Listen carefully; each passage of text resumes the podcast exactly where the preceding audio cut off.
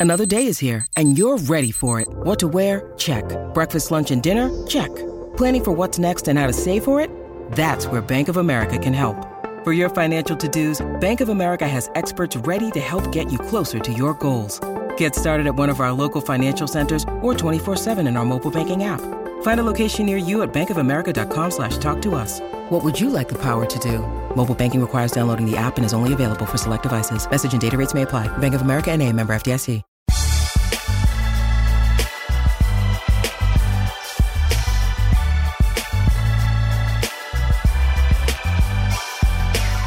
Ladies and gentlemen, welcome to the right time. Presented by Wave Sports and Entertainment. No, a Wave Sports and Entertainment original presented by Prize Picks.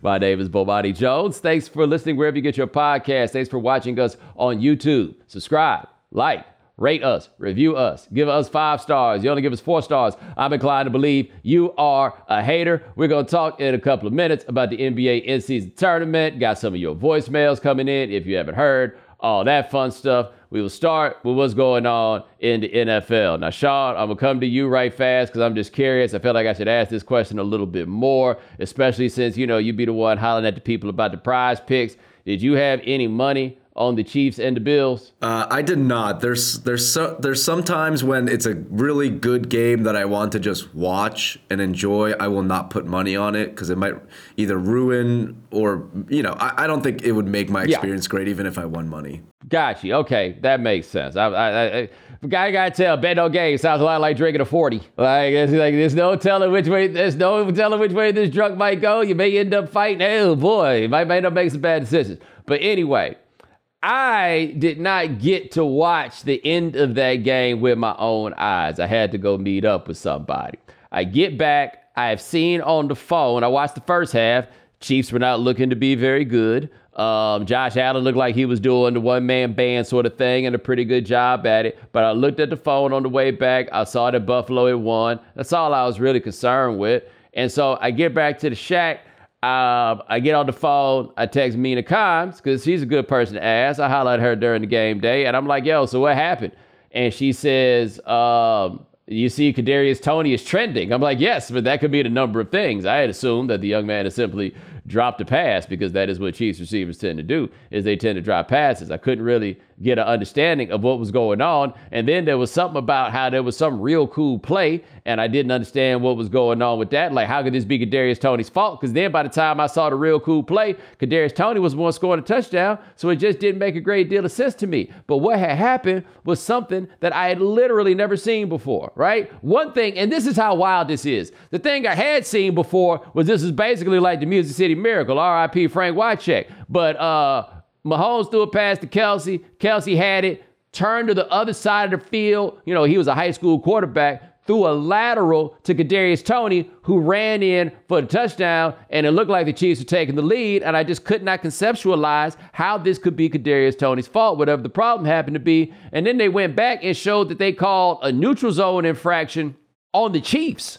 And I ain't never seen no shit like that before in my life. Sean, have you ever seen a neutral zone infraction on the off? I didn't know the offense could get in the neutral zone. I, I, I, I, was, I had always been so confused because I'd never seen the offense get called for a neutral zone infraction. Was the zone really neutral? Because it felt like the offense could be in it. I thought the same way until I saw the like replay of just how far into the neutral zone he was, and I was like, "Huh, yeah, I yes. guess I guess that is illegal." No, right, right, but that's what I'm saying. Like I just didn't know that the offense could commit a neutral zone infraction. I, I, didn't know that was the case. Like, I knew whatever the hell he was doing was wrong. He didn't look like he was in the neutral zone. He looked like he was at somebody else's house. Like he was on somebody else's couch flipping channels, eating chips and shit. Like, look like you, you can look at this right there. The best part, it's not just that he's too far past the ball. He looking at the ball. He looking at it. He knows, he knows good and damn well that he is not looking at that ball at no 2 2.30 or not even no 3 o'clock he's look he's looking back at the ball and it is quarter to four like that that's how far back he got to go he, he got to go look at the ball and then after the game i mean the chiefs they had the thing with the pass interference stuff with uh, Valdes-Scantling the other game. I saw that. Yeah, bad break for y'all. It happens sometimes. You know what I'm saying? This one right here, they try to find any way to blame the officials. Can we, uh, Sean, can we get this clip of Patrick Mahomes after the game wearing a very expensive sweater? Just, I mean, the, the flag today was tough. Just, I mean, offensive offsides. It's it's it's something that I mean, you as a, as a like I said, elementary school, we talk about. You line up, you point to the ref. You're good, you're not good. If not, they come to you. Hey, we talk. You need to get off the ball more. You need to be on the ball more. You have a discussion. I mean, that's that's that's the ref's job. I mean, they you want to have an open discussion so that you can go out there and put the best product you can on the field. Um, and for him to throw that flag, no explanation, no anything. And I, I, saw the picture, and I mean, he probably is. I mean, barely off, barely off sides. But for him to to take the game into his hands over a, a call like that, that doesn't affect the play at all, at all, didn't affect anything. Um, I mean, it's just tough, man. And like I said, man, that's a Hall of Fame tight end making a Hall of Fame play that won't be shown because we threw a flag on for an offensive offsides. And so it takes away from not only this game and this season, but from a legendary career that Travis has had. And I mean, that hurts me because I know how, how hard he works for it. Bruh, he is already looking forward to the highlight reel at Travis Kelce's Hall of Fame induction and how suddenly now they won't even be able to put this in, even though keep it real, this would probably be more than Kadarius Toney highlight reel, except he ain't getting into no damn Hall of Fame. Like, like if you saw Mahomes on the sideline after that, after they came off the field, man, he was swinging that helmet. He was so mad. I can't imagine what Muppet he sounded like. Like he was so furious that I just can't imagine what his voice turned in. I mean, any of it. He's so mad, and he ain't mad at the refs. And everybody knows this. Like, I'm sure he don't want to lose to Josh Allen because he know how y'all be rooting for Josh Allen. And yes, y'all be rooting for Josh Allen. Look, when, when Mahomes did the impossible and got down the field in 13 seconds so they could get that field goal and Josh Allen didn't get to touch the ball in overtime, they changed the rules. They changed the whole rule. They were like, hey, Josh Allen should get the ball next time, as if that's going to happen again. But anyway, they did that. I know Mahomes don't want to lose this game, but man, man, man, man, we know what the problem is. We know why he mad. Andy Reid was trying to, didn't he say that the officials embarrassed themselves? And they did that because, like, they can't do what they want to do. They can't say what they want to say. And it's the same thing that all of us see and all of us feel. They got bums out there playing receiver, man. And it's one thing, it's like one thing if somebody gonna be out there playing like a bum, and I know like I shouldn't call them bums because they're so much better at what they do than I do. But when I see them do things I can do, like not be where I'm supposed to be and just drop the ball all the time, you know what I'm saying? Like I feel like I feel like we the same. Like I, I, feel like I can talk about you like one would talk about me. You know, like is like watching them is like watching the U.S. Open in golf. And for those of you who aren't really into golf, the thing about the U.S. Open is is like the rough is like a is like jungle-ish and all of this stuff. All these basically the courses are so hard that you get to watch the best golfers in the world look like you. That's what the appeal of watching the US Open is. And that's what it is watching the Chiefs. Them dudes is out here looking like me. Like, like that's that's that's just how they seem. They look like that. And so Kadarius Toney and somebody else gonna give him a chance because he might be the quickest dude I've ever seen in my life. Like you watch it when he got it going, it is amazing. But the best part about this, Sean, after he was way too far offside, they didn't throw him the ball I don't know if that's what he was mad at. Uh, Ryan Clark made the point that maybe he was mad because they didn't call illegal contact or something. But he was so mad that the ball wasn't thrown at him that he started loafing. And since he started loafing and moping, he was open for the for the Kelce lateral. All right.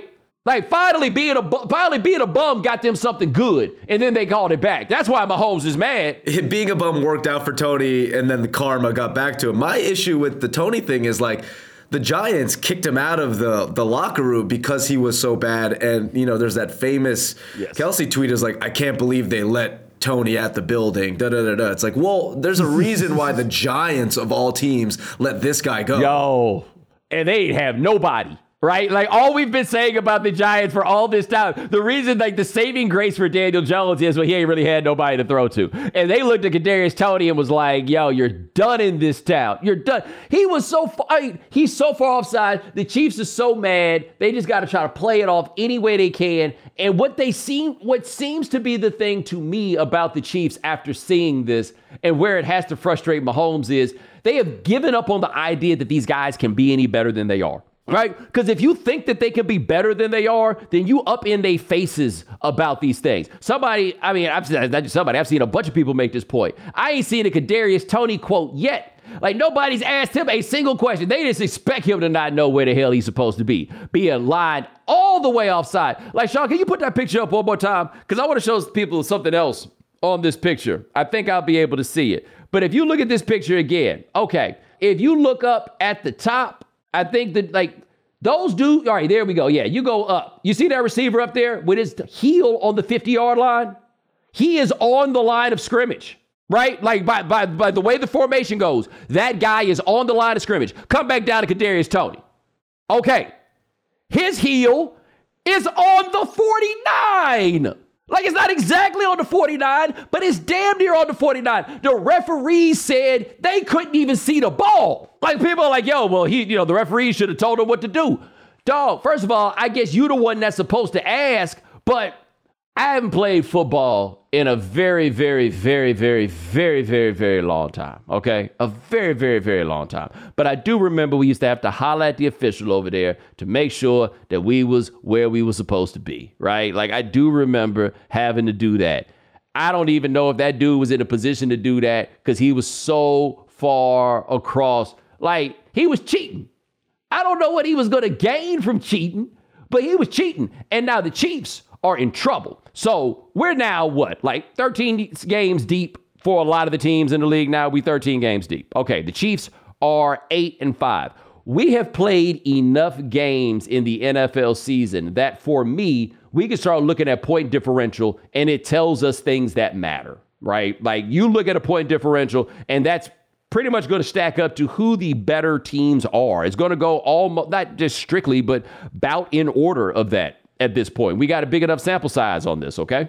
The Chiefs have a plus 64 point differential at 8 and 5, which is not bad, but to give you context on that, the Ravens point differential is plus 143. The Dolphins is plus 118 and gasp, the Bills are at 104. Now, when the Bills are 6 and 6 and the Chiefs are 8 and 4, and the Bills have been going through what they have been going through, and then you find out about that 9 11 story, you feel like it's just all chaos with the Bills. They're done. The Bills are one game behind the Chiefs and have a vastly superior point differential to them, which is to say, the Chiefs just ain't that good.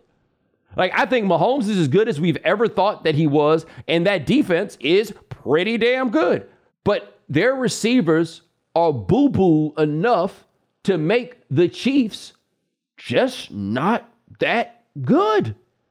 They just aren't. And so what they're asking is for Patrick Mahomes to be the cleanup man, right? To be the guy that's so good that he can cover up for whatever else is done. And brother, I have been there and it's really, really frustrating. Really, really, really frustrating. I just can't imagine. Like, where Gisele at? My husband cannot throw the ball and catch the ball. That game where uh, Valdes a touchdown, dropped that touchdown, and Mahomes is like, well, I could have thrown it a little bit shorter to make it easier. That man has given up on these guys being any better than what we see. Apparently, what we see in person is the exact same thing as what he sees in practice. These cats can't get no better than they are. And the Chiefs organizationally better fix this in the offseason because it sounds like what they decided was He's so good, it don't matter. We'll just give him any old thing and he'll be fine. And they better watch out before he get mad, because I would get mad. I am genuinely oh, I thought you shocked. About to say, I was just gonna say I am genuinely shocked at how not mad he has been. Like I, I is. I feel like NFL is one of the few sports where you can genuinely call out people for making a mistake and they have to own it up. And the Chiefs have not done that all day. yeah, but again, they're like, it's a mistake if you can do better. Like, like if, like if they are not off in their asses every practice, then dudes need to be offended. Right? Because they, they that just means they have given up on the possibility that you guys can provide anything. Because let me tell you something. Over there in Philadelphia, they looking at them like, hey, y'all can be better than this expectations. They, it feel a little different there. They lost that game to the Cowboys, and the Cowboys, by the way, uh, as I had brought up, the point differential, best point differential in the league. Problem that the Cowboys have, of course, is we have watched them get their doors blown off by both well, I guess they didn't get their doors blown off by the Eagles, but the 49ers beat the brakes off of them, and we have seen that. So it's hard for us to conceptualize the idea that the Cowboys are the best team in the NFL. However, they show look like the best team in the NFL when they were putting the hurt to the Eagles last night. And the the tenor around the Eagles is uh, they just ain't that good. And that's from people who watch that team a lot. And Sean, I just wanted to point this out. I go through that thing about point differential. Been watching the Eagles play all year, and if you've been watching the Eagles play all year, you admit they seem to have these moments where they just feel like, okay, we're better than you. Now we can turn it on, but they hadn't really looked that good top to bottom. They got a point differential of only 21 at 10 and 3. Like, that feels like last year's Vikings. Feels you know like what I mean? just- like they're they just- they're happen to go to the getting Super. Bowl. Yeah, they're just getting by on these games. They're just getting by. I don't know how healthy Jalen Hurts is or isn't. I don't think that has any effect on what the defense is, you know, or any of that stuff. But when you see a team, and I think that this is kind of like, for me at least, like a very important ultimate message in this. When you see one of these teams and they keep on winning, but they don't look good, they're probably not good. And we can turn ourselves in a lot of ways for a lot of reasons and take it to a lot of places where we start talking about stuff like, um, you know, they just know how to win, like all the cliches and the likes. Like you can take it to all of those places. No, man, maybe they're just not that good this year. It feels like the same collection of players as they had last year. In some places, it feels like they're better. They're better. They didn't have Jalen Carter last year, for example. But for whatever reason, they just not as good this year as they were last year. It's the same thing with the Chiefs. Like the Chiefs lost Juju, but Juju wasn't great, right? They, for whatever reason, just aren't that good. And the thing to me, as I look at all of this, like looking around, those teams that haven't been able to really push themselves over the top, I'm talking about like the Cowboys and the Ravens.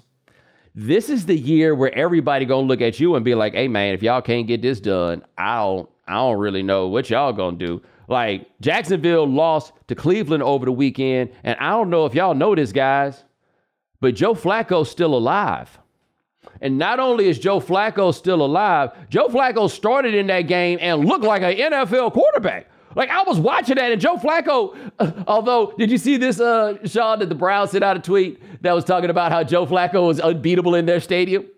it, was, it was perfect. Unfortunately, it's because he was kicking their ass for years playing for another team, but maybe that's what it was, right? They need to have Joe Flacco only play games in Cleveland. He will never feel more comfortable, more confident, more dominant than he will playing in there. All he know how to do in there is win. That's it. Maybe that's what it was. He gonna take this show on the road, and you gonna go back to remembering that he's like a month younger than LeBron James. He old. I watched highlights of the game and I was like, this guy doesn't look 38 on this field right now. And and I, I maybe maybe on another field he will look 38, but he looked really good. I have watched Joe Flacco play a like he played for the Jets. I want to say it was the last year. We've seen Joe Flacco in recent years. He had a little run with the Broncos, and he looked old as hell in every one of those turns. Like maybe this is what it looks like when he in the backyard and ain't nobody looking. Like what convinces him he should still be a starter because he looked like a starter. Like oh nasty, oh, oh nasty man, Deshaun Watson got to be up there. Like I mean he had a shoulder surgery, right? The Browns are probably going to go to the playoffs, and they done had them two other dudes and Joe Flacco, who by the way they named the starter for the rest of the season. for the rest of the season. Yeah. Already official. And I don't know, like, is PJ Walker hurt or just benched? I, think he's bench and the UCLA quarterback Dorian Thompson Robinson was dealing with a concussion, but did not look good in any of the games he started. Yeah, but all I'm saying is Joe Flacco is too old for you to be declaring him the starter. You just can't do it. But you know what that is? You know what that says? I keep telling y'all this. It's a reason why the Browns depth chart look like Bell Biv DeVoe. It's a reason they depth chart look like Tony, Tony, Tony. Because if you bring Bobby Caldwell in here, they gonna want him to sing lead. It never fails. It never fails. Like you heard one Simply Red song, you think they're the greatest of all time, and that's what happened. Joe Joe Flacco came in there holding back the years, and they like, yo, how'd you like to headline the tour? Like, like my man with the concussion got to be like, damn, dog, I'm, I'm just over here getting better, right? They gave him the job. That was it. Like Deshaun Watson, you gonna have to win your job back from Joe Flacco now. It ain't just gonna be when you come back next year. Joe Flacco's gonna be out there running summer camp with the boys, throwing that ball through the tire, like like and then getting ready, inviting them to Delaware, wherever the hell he live, and they gonna be out there throwing. I'm just telling you right now, man. I'm just I, I've I've seen this. I know how this goes. Anyway, That was the NFL action for this weekend. The teams that we have been thinking, yeah, I don't know if they're actually good. They probably aren't that good.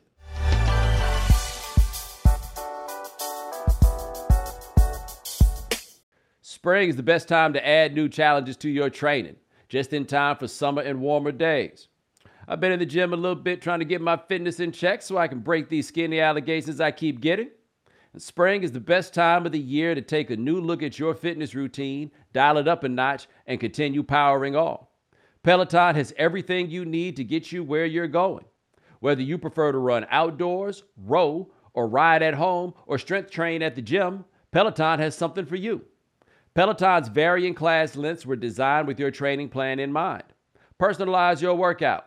Whether you'd like to add a 10 minute core session at the end of your strength class or take a 60 minute power zone ride to increase your endurance. Peloton classes are designed to help focus on your needs and goals while challenging yourself at every level. Now you can catch up on your favorite NBA games with NBA League Pass while you push yourself to new levels of fitness. Watch your favorite games and win your workouts with NBA League Pass on Peloton and visit onepeloton.com. Peloton All Access membership and NBA League Pass subscription required. All right, uh, Sean, did you partake in the uh, in-season tournament? I did watch it up until the point where I was like, oh, the Lakers are going to definitely win this. And then it got kind of close in the fourth quarter. And then the Lakers were like, no, no, no, no, no. We're going to win this. I've never seen Anthony Davis look that good in my life. I'll be honest. Oh, man. Yeah, dude, that's the problem. Like, he'd be better off not doing that, actually. Right? If we never saw him do that, we treat him much better. Like if he if, if he just has an inkling, I think I could put up 40 or 20 tonight. If you ain't gonna do it for a whole week, you might as well just go ahead and keep that to yourself, player. Ain't nobody, ain't nobody, ain't, ain't nobody trying to see no flashes from you no more. Flashes is for your twenties. They want to see the whole movie look like that from you. Anthony, Anthony Davis, they want the whole movie to look like the end of the movie. They want the whole movie to be stunts. Just the entire way. It seems like a very Anthony Davis thing to do to like have one of the best performances of your life, and everyone's like, "Well, why can't you do that all the time?" Yes, that's that's what he's got now. I have a few observations about like the tournament overall, some specific to this tournament itself. My guy Ethan Strauss, who I know has managed to infuriate a great deal of you over the last couple of years, I understand that he'd be confusing me sometimes too. But he wrote something about how the in-season tournament has been a flop. If the ga- if the goal was to increase ratings and like develop something that the NBA could use to uh, like up the rights deal, then it has been a flop. And I don't think that this this is something that's going to take a while. Like if you're going to make this happen, like it's the same point that I make that every time somebody starts one of these professional football leagues, like the XFL or the UFL or whatever whatever the FL you come out with, like you're not going to make this happen in a year. This is a 20, 30 year project if you're going to do it and make it happen. Like it's going to take a while. You got to be in this for the long haul. And I don't think that they were just going to get people into this in season tournament immediately. It's going to take some time. Um, what I think, I think they got a couple of good things out of it because I wouldn't say it was like some sort of roaring, smashing success. But number one, I do think they accomplished the most important thing, which was the players care. So once it is demonstrated that this is something that the players care about, then you've got a chance for this to turn into a thing and a thing that gets bigger and a thing that has that gets more interest because it becomes something that is superior to the product that you already have here. Like the problem that the NBA has with this regular season is that it lacks urgency. And so if you create something that has urgency in the long run, I think that'll be positive. And the players absolutely seem to be invested in it, which takes us to a sub point of that that I think is very important, which is LeBron James, like elder statesman of the NBA he came through on that job in this one because it is very clear LeBron James really, really, really wanted to win this in season tournament. Like this was this was he don't need that five hundred thousand, although he might have really wanted that five hundred thousand dollars. He was in it to win this tournament, and he played extra hard to win this tournament. And I think that that's very important because once that happens, and you got somebody as important as him, and his team wins, then his team looks like it cares about winning this tournament. And now this looks like a thing. Like you're probably going to have to jump down for some years, but it's going to be some years later, and dudes are going to be like, yeah, I grew up dreaming of playing in this tournament. Because all you got to do to make it seem like a big deal is act like it's a big deal. That's it. That's the only thing you have to do is act like it's a big deal. And so I think they got the players to act like it's a big deal. And I think it's incredibly clutch for them. And even though I think he fully means it, like it's clutch of Bron to make the call. They're like, nah, I'm gonna be the one to make this be like it's big. Like, for example, I used to uh, do a TV show for HBO and we had our compliance Zoom, right? You know, don't nobody feel like doing the compliance Zooms, but I really don't feel like having to talk to HR about nobody. So when it was time for the compliance Zoom, I'm in the Zoom. I'm asking questions. I'm engaged. And I'm letting everybody know, hey, man, I'm engaged and you should be engaged too. And I think that that is what, in large part, LeBron James did for the entire league. Because, yes, for a whole damn league, that was a TV show with my name in the marquee. LeBron James is that for the whole damn NBA to this day. To this day. And I think he got him engaged. And it, I think it was really telling that at the post game interview, LeBron said, "I'm the first. We're the first in season tournament champions, and you can never take that away from us." And clearly, there's a, a, a POV of legacy for LeBron that he still significantly cares about and wants to pursue. Well, well, yes, because I mean, he's still it's like he trying to get into Harvard. just trying to throw something else onto the application. Not just anything else, but a little something that Michael Jordan never did. He really thinks he's going to make this case. He really, really, really, really, really, really, really, really, really, really thinks he's going to make this case. Like, you can't lose sight of that. But hey, it's another thing. He got him an in-season tournament. Uh, in-season tournament was great for Tyrese Halliburton, who has introduced himself to a significant portion of the casual NBA fan. And I need you people who like get your rocks off talking about how much you love basketball. You need to understand most people are casual fans. Most people are a little too busy to watch the fucking Indiana Pacers. And uh, Tyrese Halliburton, the dude is basically like if Jokic didn't rebound.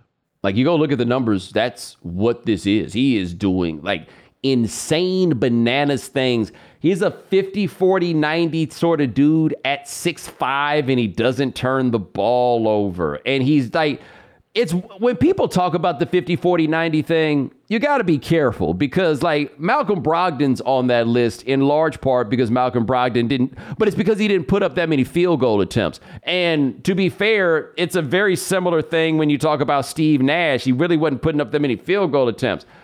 Halliburton's at 53 44 and 88 and he's taking 18 field goal attempts per game and nine from three like those are Steph Curry type numbers. It's insane when he is the offense and he's still putting up those numbers and like you said he's not turning the ball over. It's it's unbelievable to watch. Yeah, yeah, no, no, no. Like this is this is what I'm saying. Like evaluating this tournament just strictly in terms of the money stuff that I personally don't care about, right? I think there's a I think there's a measure of folly in that because I do think Halliburton is right now probably the best young American player that we've got right? Like he's probably objectively a better player than Ja Morant. We talked about this with Ja Morant. Like Ja Morant uh, being out of here, oh no, who's the next young American star? Found him right here, and he happened to be in this tournament. I think that this is a big deal. That like, like I think this adds to what the appeal or allure of this tournament happens to be. Now, under the heading of people that we had talked about maybe being the best young American player, we had had Zion Williamson, and ooh, buddy, this is not good for him. This is bad. This is very, very, very. He would have been better off, obviously, if they had not made this tournament. Because I have tried to defend him. Because quite honestly, I just think y'all are mean to fat people. I am not allowed to be mean to fat people. So I, I don't even get anywhere near this space. But y'all be mean to Zion and talk about it eating and everything else. And my thought was, after he had one of the worst off seasons of all time. I, I like to me that right there I don't know how much more rock bottom it could possibly have been. I thought he would have changed up his eating habits just because, quite honestly, after what he was dealing with that summer, I wouldn't have wanted to eat. I wouldn't have been able to eat. My stomach would have been like a fist all the time. Like y'all would have just come back and I'd have been in the best shape of my life just because, oh man, my damn, she posted something else. I'd have just been in pain at every turn. The, the Pelicans were acting like they wanted to trade him. The whole baby mama situation. The woman that wasn't his baby mama, but she went a little cuckoo for Cocoa Puffs on the internet. Like all of this. And then he came back and from camp and he looked like he was in good shape. He still ain't found a barber, but it was whatever. He seemed to like, he seemed to have figured out what he had to be. And then they got out here in this tournament, man, and he was just out here looking like, he was just looking tired and he was looking sloppy. And LeBron was just eating him up at every turn. LeBron is taking it right at him. And then they falling off him, daring to shoot. He didn't have it in him. And I, again, cannot for the life of me understand how in the world, after that offseason, you did not come to recognize the time is now, dog. Like, one thing with the NBA, because so many guys come in the league very young, that has become a bit of like it when you didn't have everybody coming in the league at 19 you didn't have to accommodate so much for the fact that the person coming into the league was 19. Now, I do think that it was it's wise to do a measure of accommodation for the fact that the cats are 19, like recognizing, oh, he's probably gonna need some help finding an apartment, da da da, like those sorts of things, right? Like needing life skills or whatever. But ultimately, if you're not ready to be a grown man, then you need to stay in college because college is for kids. That's what Michael Beasley wanted to do, but the money was too big, so they made him go to the league. But you saw how that worked out. But you see what I'm saying, right? There's only but so much slack we supposed to be cutting to these cats because they kids, because there is a kids game that they can go play. They don't have to come over here to the place where you have to be a grown-up adult. You can stay over there where the kids are. But the thing about Zion is now grown man age. His number one pick in the 2019 draft. That's like this would this is like he would be year two if he stayed in college the whole way or something like that. Like, your time is now. And now you at the point where Charles Barkley and Shaq, two dudes who struggled with weight for their entire careers, being like, hey, man, and they hit him with, to me, what I thought was the truest game. And I think it's something that is very relatable to a lot of us. It's certainly relatable to me. It was like, I thought I was working hard, but I wasn't. You know, like like you think you probably think that you're working hard, but you're not, or at the very least, you're not working as hard as it's going to take for you to get this done. And so he better figure that out. Honestly, with the in-season tournament, it might have been the best thing in the world for the NBA. If it got Zion to recognize that the time is now, that might be a big win for the whole league. But ain't nobody feel like more of a winner than LeBron James, boy. Take that, Michael Jordan.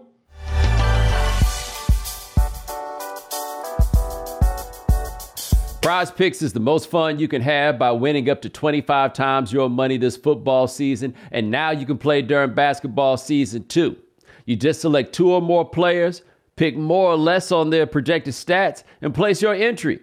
And with the NBA back, you can now pick combo projections across football and basketball from the Specials League, a league created specifically for combo projections that includes two or more players from different sports or leagues. Prize Picks is really simple to play. You can make our picks and submit your entry in less than 60 seconds. And if you stick around for the end of the show, you'll get to hear some picks from the producer Sean that can either help you win or make you fail miserably. So make sure you go to prizepicks.com slash Bomani and use code Bomani for a first deposit match up to $100. That's prizepicks.com slash Bomani. Prize Picks, daily fantasy sports made easy. We know you can't be on top of all the news and information of the day. No need for the social media feeds. We got you. Now, if you haven't heard. Yo, right fast. I'm in the uh, chat room uh, on the YouTube stream. My man talking about Michael Jordan. Jordan was rolling pennies and wanted to win. Almost all players are like this. No, not ain't no almost all players are like Michael Jordan. Let's get that straight right now. He's a crazy person. But it is good to see that some of them still are crazy. Like it makes the game better. But Sean, where do we start with you if you haven't heard? We got one coming out of uh, the world of genetics, I guess. Hi, I'm Rebecca Carballo, and I'm a reporter with the New York Times. I wrote about a recent data breach at the genetic testing company 23andMe. Back in October, a hacker posted a claim online that they had 23andMe users' profile information. After investigating, the company found hackers were able to gain access to personal information from 6.9 million profiles. This could include ancestry, the year someone was born, and in some cases, health information. 23andMe says this happened because of users reusing passwords from other sites that had already been compromised. The hackers were initially able to access about 14,000 profiles, or about 0.1% of the company's user base. But that breach opened the door to millions of other profiles. Hackers exploited a feature called DNA relatives, where users could provide select information to others on 23andMe who might be a close DNA match. Now, about half of 23andMe's profiles have been affected. The company is in the process of notifying those customers. Look, man, unless you're trying to figure out who your daddy is, or maybe your mom, adoption, right? I just don't know why people think these services are a good idea. I was so mad at my brother. My brother put in his stuff. I don't know if it was Ancestry or 23andMe. And I'm like, bro, people be going to jail off of this stuff. Right? Like I wouldn't I wouldn't really like, no, like uh, no, no, none of this, none of this. Also, I can find out what. Right. That's all, Like, that's all I'm asking y'all. Do for you. What's it good for? You're American now. Like, what are, what are we doing? what are we doing with this? Unless, and by the way, some of y'all are just going to find these things out and accidentally finding family. Yeah, it's. I guess it's. And you don't want that. Yeah, it's. It's not worth it. It's not worth it. Um, re- turning over your whole damn life behind this. No, no, no, no, no. I'm just like generally, you know, y'all listen. If you haven't heard, you can tell my sensibilities about the world. I don't, I don't, I don't understand. No, no, I ain't, no, we ain't giving these things to these people. Why? What are we doing? What are you doing? No, no, no. But I guess, I guess enough. Of, now that my brother's done it, might as well. They, they got us all now. They got every single one of us. It's funny that uh, there's a comment from the YouTube saying they just need better security systems at these companies, and it's like, do they? This that's that's one way to look at this. Yes, maybe they just need better security. The problem is there's more money in being a crook than in being a security guard. The crooks will always be ahead. All right, the next one is about Gen Z. I'm Katie Notopoulos, and I wrote a story for Business Insider about why Gen Z doesn't want to work for the man. There was recently a survey of 16 to 26 year olds done by Instagram on a variety of topics and a variety of trends. And one thing that jumped out to me was that they found that one out of the three of the young people surveyed believed that the best way to achieve wealth was to be self employed. And that beat out other responses like being an influencer or having a side hustle. At Business Insider, we've done a lot of reporting on how Gen Z is thinking about the workplace and their careers. And one thing that's come up is that Gen Z has seen how the millennial career dream has kind of failed. They want a better work life balance. They don't want to be disposable to bosses or get stuck in dead end jobs. So, one thing a young person told one of my colleagues was, quote, we kind of learned from millennials saying they put their heads down and they're still struggling to buy houses to do the things that you'd think that they would have gotten by now. So we're Gen Z, we're going to pivot, and this is how we're going to pivot. Sean, how old are you? I'm 32. Which one of them gens are you in? I think I'm technically a millennial. Okay. Okay. I'm just curious here. If I were to ask you the best part of working for somebody, what would you say it is? Because I have a pretty like simple answer myself. What would you say? Uh, slightly less responsibilities. The the crosshairs aren't always on me, you know. How about this one? Insurance. Exactly. Health insurance. They give you insurance at your job. You think we want to work for somebody? No, no, no. But this, I'm going to work for myself? Whew, whew, whew. So, doesn't really work the way that you think it does, guys. And this is somebody who has worked for himself in various capacities in a lot of ways. Just like you said, Sean, it is a bit of a high wire act. And this idea, oh, I'll just go be an influencer. What it sounds like is they seem to think that you can get like they see the and by the way, the idea that you see the millennials and dot dot dot makes me feel so old. But you see the millennials put their heads down and they still can't buy houses. So what you think you just gonna go on Instagram and you gonna be buying houses just off off some pretty pictures? No, oh man, the the moral of the story is the whole thing is broken. Don't get me wrong. And if you can go find a way yourself to go get it and make it happen, you go ahead and do that right? And if you can make it happen, that is fantastic. I'm just here to tell you right now nobody likes having a boss. Most of us make that trade. We're not stupid, we're not all sheep.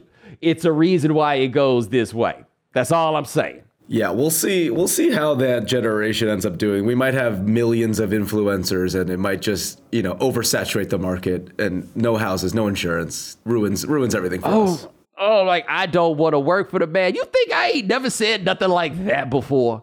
You, think, you know what I'm saying? Like, like, like, I mean, look, I got bad news for you. Just with the way this whole thing is going down, that work for your yourself plan that you got, and like, I don't know when you think you're going to be able to buy the house, but in the way that they were talking about it, man, y'all about to be selling dope. All right, our last, if you haven't heard, is on the uh, education system. In September of this year, President Gordon Gee of West Virginia University announced startling and deep cuts in the academic programs of the state flagship university. More than 140 professors lost their jobs, and several dozen majors, ranging from foreign languages to public health to math and community planning, were eliminated professors cried foul and cast an overwhelming vote of no confidence in Gee, the university's 79 year old president. Students broke into tears and took to the streets of Morgantown, a pleasant college city. What was lost, students in this working class state argued, was their best and most affordable shot at a good and broad college education. But Gee is not inclined to offer apologies. He has been a university president for four decades now at many different universities, and he had this move in mind for years. He argues that in a time when state legislatures are cutting their financial support and birth rates are falling, too many state universities resemble mastodons, ungainly beasts stumbling down the road towards extinction. He calls what he has in mind academic transformation, and it is the fundamental streamlining of his university. He even welcomed the coronavirus as a gift, a so called black swan moment that would force university leaders to ask questions rather than pretend to have answers. The problem is that so many of his cuts appear not to really make a lot of sense, and more broadly, the destruction of dozens of majors and careers at West Virginia University, which serves many working and middle class students, raises a fundamental question of public higher education. If you're a bright kid of modest means, which opportunities do you deserve? For most students, their state's main public university remains their best hope of breaching the walls of class difference. As the axe falls, that idealistic mission fades and inequalities widen. Look, man, when people have all of these discussions about like higher education, I think they ignore what most colleges are, and most of them are closer to like what West Virginia is than Harvard, shall we say. And it's some bad things happening at these places. And the thing that stinks about it is, man, like beyond just simply, you know, using it as a way to get a job or whatever it is, just the idea of broadening the horizons of the people. Like there's a value in that stuff. The other thing that I take from that, just because like I'm familiar with E. Gordon Gee, can't be trusting no man out here in no bow tie, man. Mm-mm. Mm-mm. Mm-mm. That's a red flag for just you. Can't huh? do it. No, man. Once somebody makes that like part of their steez, like it's part of the brand. Nah, nah. If you ain't popping me no popcorn or salami no lakem, I, I'm not. Nah, like and that dude right there, that's him. He's that he's that cat, man. He'll do whatever. Now you go, you go watch it how he's played at all these different jobs, and just look at how he's played it with their athletic departments based on how the place itself viewed athletics. You can just see what his steez is. He's like, he's a celebrity college president, which is always a little, you know, a little worrisome, however you want to put it. But what they doing at that school is criminal, man. Ain't no other way to put it.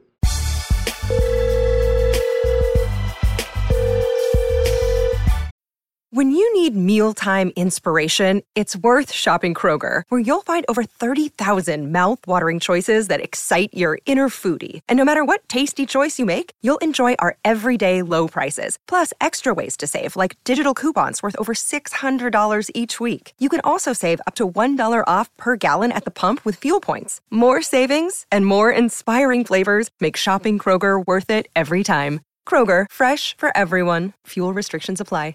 Uh, we got a lot of good voicemail submissions. We got three questions um, that I think you'll really enjoy to answer. Here's the first one. Hey, what's up, Bomani? Uh, this is Sadat X, old school rapper from the group Brand Nubian. You might have heard of us, or maybe you didn't. I wanted to know what is your favorite basketball team of all time? My team was the uh, 1994 Knicks. I, I thought we had it that year. Uh, game five, a day that will live in infamy. In the middle of the game, all of a sudden they flashing and OJ's driving, Al Cowlings is driving OJ in the back of a pickup truck that's going slow as hell.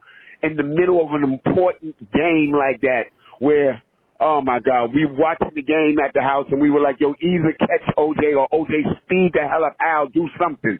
And they just, that, from that, that game on, the momentum was off.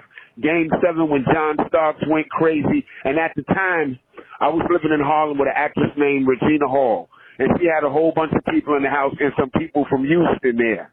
And um we watching the game and you know, like I made everybody be quiet. I was like, listen, it's it's no talking. Absolutely no talking. And you know, the game was going and the people from Houston at the end of the game were celebrating. They had on Houston jerseys. I had my Knick jersey on when I, I, I had to go outside. I was walking around Mount Morris Park in Harlem and one of my mans ran up on me and he was like, Sadat, are you crying? I was like, nah, man, like I got something in my eye, man. Like subconsciously, I was crying. Then I was walking around. It took me about about a good month to recover from that, man. But that's what I wanted to tell you. Love that you're back on the air, man. I mean, yeah, I love the podcast. I listen. I work at Duke Raleigh. Number one fan right there, man. Keep it going. Now, first of all, so X just called just called up and hit us with "Baby, you've heard of us, maybe we haven't" about Brand Nubian. Shaw, we talk about Brand Nubian, and I will say this because me and my man were just talking about this the other day. That Brand Nubian's All for One is it's a super super dope ass record but for people from new york it is a next level like hard to explain because of where they was at but nah shouts out to him and I mean, I'm from Houston, so I remember that game. I wasn't a Rockets fan, but it was still wild. It's like we got OJ over here. Like, I felt like the Rockets was getting disrespected, to be honest. Like, it's just like, damn, man, they're in the NBA Finals. They can't even get the whole screen. I think, though, my favorite NBA team, probably the 2012 or 2013 uh, Miami Heat. Like that that run of LeBron versus the entire world was just amazing. And I don't know how much it had to do with the Heat. I don't know how much it had to do with LeBron and just how much it had to do with all the people that hated them. I hated them even more. Like like we was Voltron and man, I was I was rooting for a team that Shane Battier was on. I also want to say Sadat X slide in there you know, I just I was living with Regina Hall at the time. That was real smooth.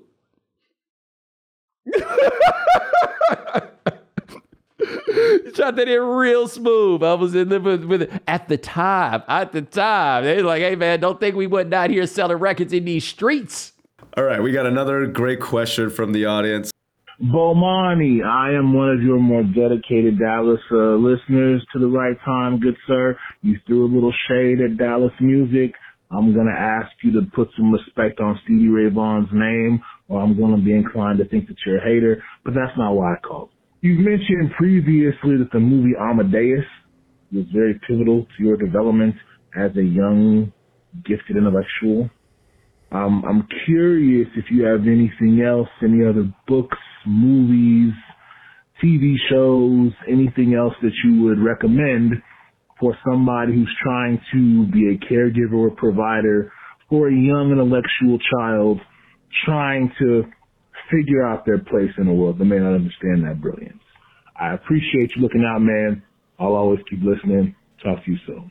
All right, I appreciate that, and I want you to be clear. I didn't throw no little bit of shade at Dallas. I throw as much shade at Dallas as I possibly can every opportunity that I get. All you could come with was Stevie Ray Vaughan. Like I thought you was gonna say Erykah Badu or the DOC. Like you had to go to somebody that's been dead for 35 years. That's like that's that's that's what it had to be. I mean, all right, man. Uh, you wonder why we be talking about y'all. Look in the mirror. You got a shag. And that's what you had to do. You wonder why I be talking bad about y'all. You know, though, I'm gonna tell you something that was that's actually interesting that I look back on in retrospect as a like I guess we would say nerdier child of sorts. The homie Urkel did big things for me. I'm not saying you should tell your kids to watch Urkel, but the thing I always appreciated about Urkel in retrospect, my problem was I was like a mid tier sort of dork where I had like the smart dork inclinations. However, like I had 20/20 vision. I didn't like I I didn't have no style in particular, but I wasn't dressing like that. You know what I mean? Like I, I, wasn't in that I wasn't in that space. You had nowhere to be. But I always you had to give props to the Steve Urkel character because the Steve Urkel character had all the confidence in the world at a time where nobody else didn't. And that's what the key can be to dealing with the youngster is to still have the confidence in the fact that like it's cool. This smart stuff, don't don't believe a word nobody else tells you. People love it. They really, really, really do like it. So that's the thought and observation that I have upon hearing that. Sean, we got one more? We got one more, but right before I was curious, some, someone was asking about the Amadeus story. We got some new listeners that might not be familiar. Oh, oh yeah, yeah, yeah. Like I don't want to overstate it too much, but uh, when I was um, like 12 or 13, somewhere in there, my mom's had me go see a therapist, and the therapist had me watch um, Amadeus. And the ultimate point of it, I always believed, was if you think that having talent absolves you from responsibility for your behavior, then you are mistaken. so it wasn't really that deep. It was really just that one right there. Like people tend to coddle the people they perceive to be to perceive to be the genius, but when you look at the genius, which is being coddled a trade for acting like that? I would argue not. Really good advice for a lot of people in this world. Uh, we got the last one right here. Real quick question. I think the audience would love to hear it as well. Hey, what's up, Bo? This is Thomas, long time listener, but I won't age you and me. Uh, but I've always wondered what the story was behind the theme music for the Rat Time. That shit slaps. Uh, feel free to let me know, man. That'd be dope. Thank you so much. Oh no, this is actually one of the stories I love to tell as much, if not more, than anything else. So this is 05, like winter of 05. My man Aiden was like, yo, I'm gonna start coaching a basketball team. I'm like, what? He's like, yeah, I'm gonna start coaching a rec league basketball team. Come with me. Now I had just flunked out of school, so I didn't really have much to do. So I'm like, all right, cool. We'll come out there. Bruh, we get out there and we coaching this team, and I ask him, so what's the name of the team? And he says, the Dutch Masters. I say, what? Was that he allowed? says the he says the Dutch Masters, and he said that they were that they were breaking huddles with Waffle House now because he had informed them that they could not break huddles with past that Dutch. So his kids are like, I want to say juniors in high school, somewhere in there. All right. So whatever. So I'm like, all right, cool. I'll come out there. We come, we coach a game. And then the next game we coach, we show up, me and my man, and this lady, and these are like a bunch of white kids on the team, right? This black lady that was running the uh like the score the scoreboards and stuff like this. She comes over to be my man and is like, I'm gonna tell you right now, everybody on your team is high, especially number 24 and number 32. Now, these aren't our kids, right? We don't really know what to do, but it does not take long before we figure out oh man, they're really high. Like my man O, O is over there on the sideline. O got red hair, and the only thing redder than his hair is his eyes. And then there's my man, then there's my man Sneaky Pete. Sneaky Pete is 17 years old at this point. Got dreadlocks halfway down his back, Lion of Judah wristbands, and the whole nine. He's a white dude, and he's not fronting. He's not faking at all. And so he tried to fight somebody in that game. Like me and Aiden are looking at each other like, what the hell have we signed up for? Like, who are these white kids? What is this that is going on? Like, you can smell the weed on their clothes. We're like, what are you, what are you doing? Did your parents drive you here? What is happening? Why do we have to stop this young man from fighting somebody? And he only wants to fight them because he's bored. What are we going to do?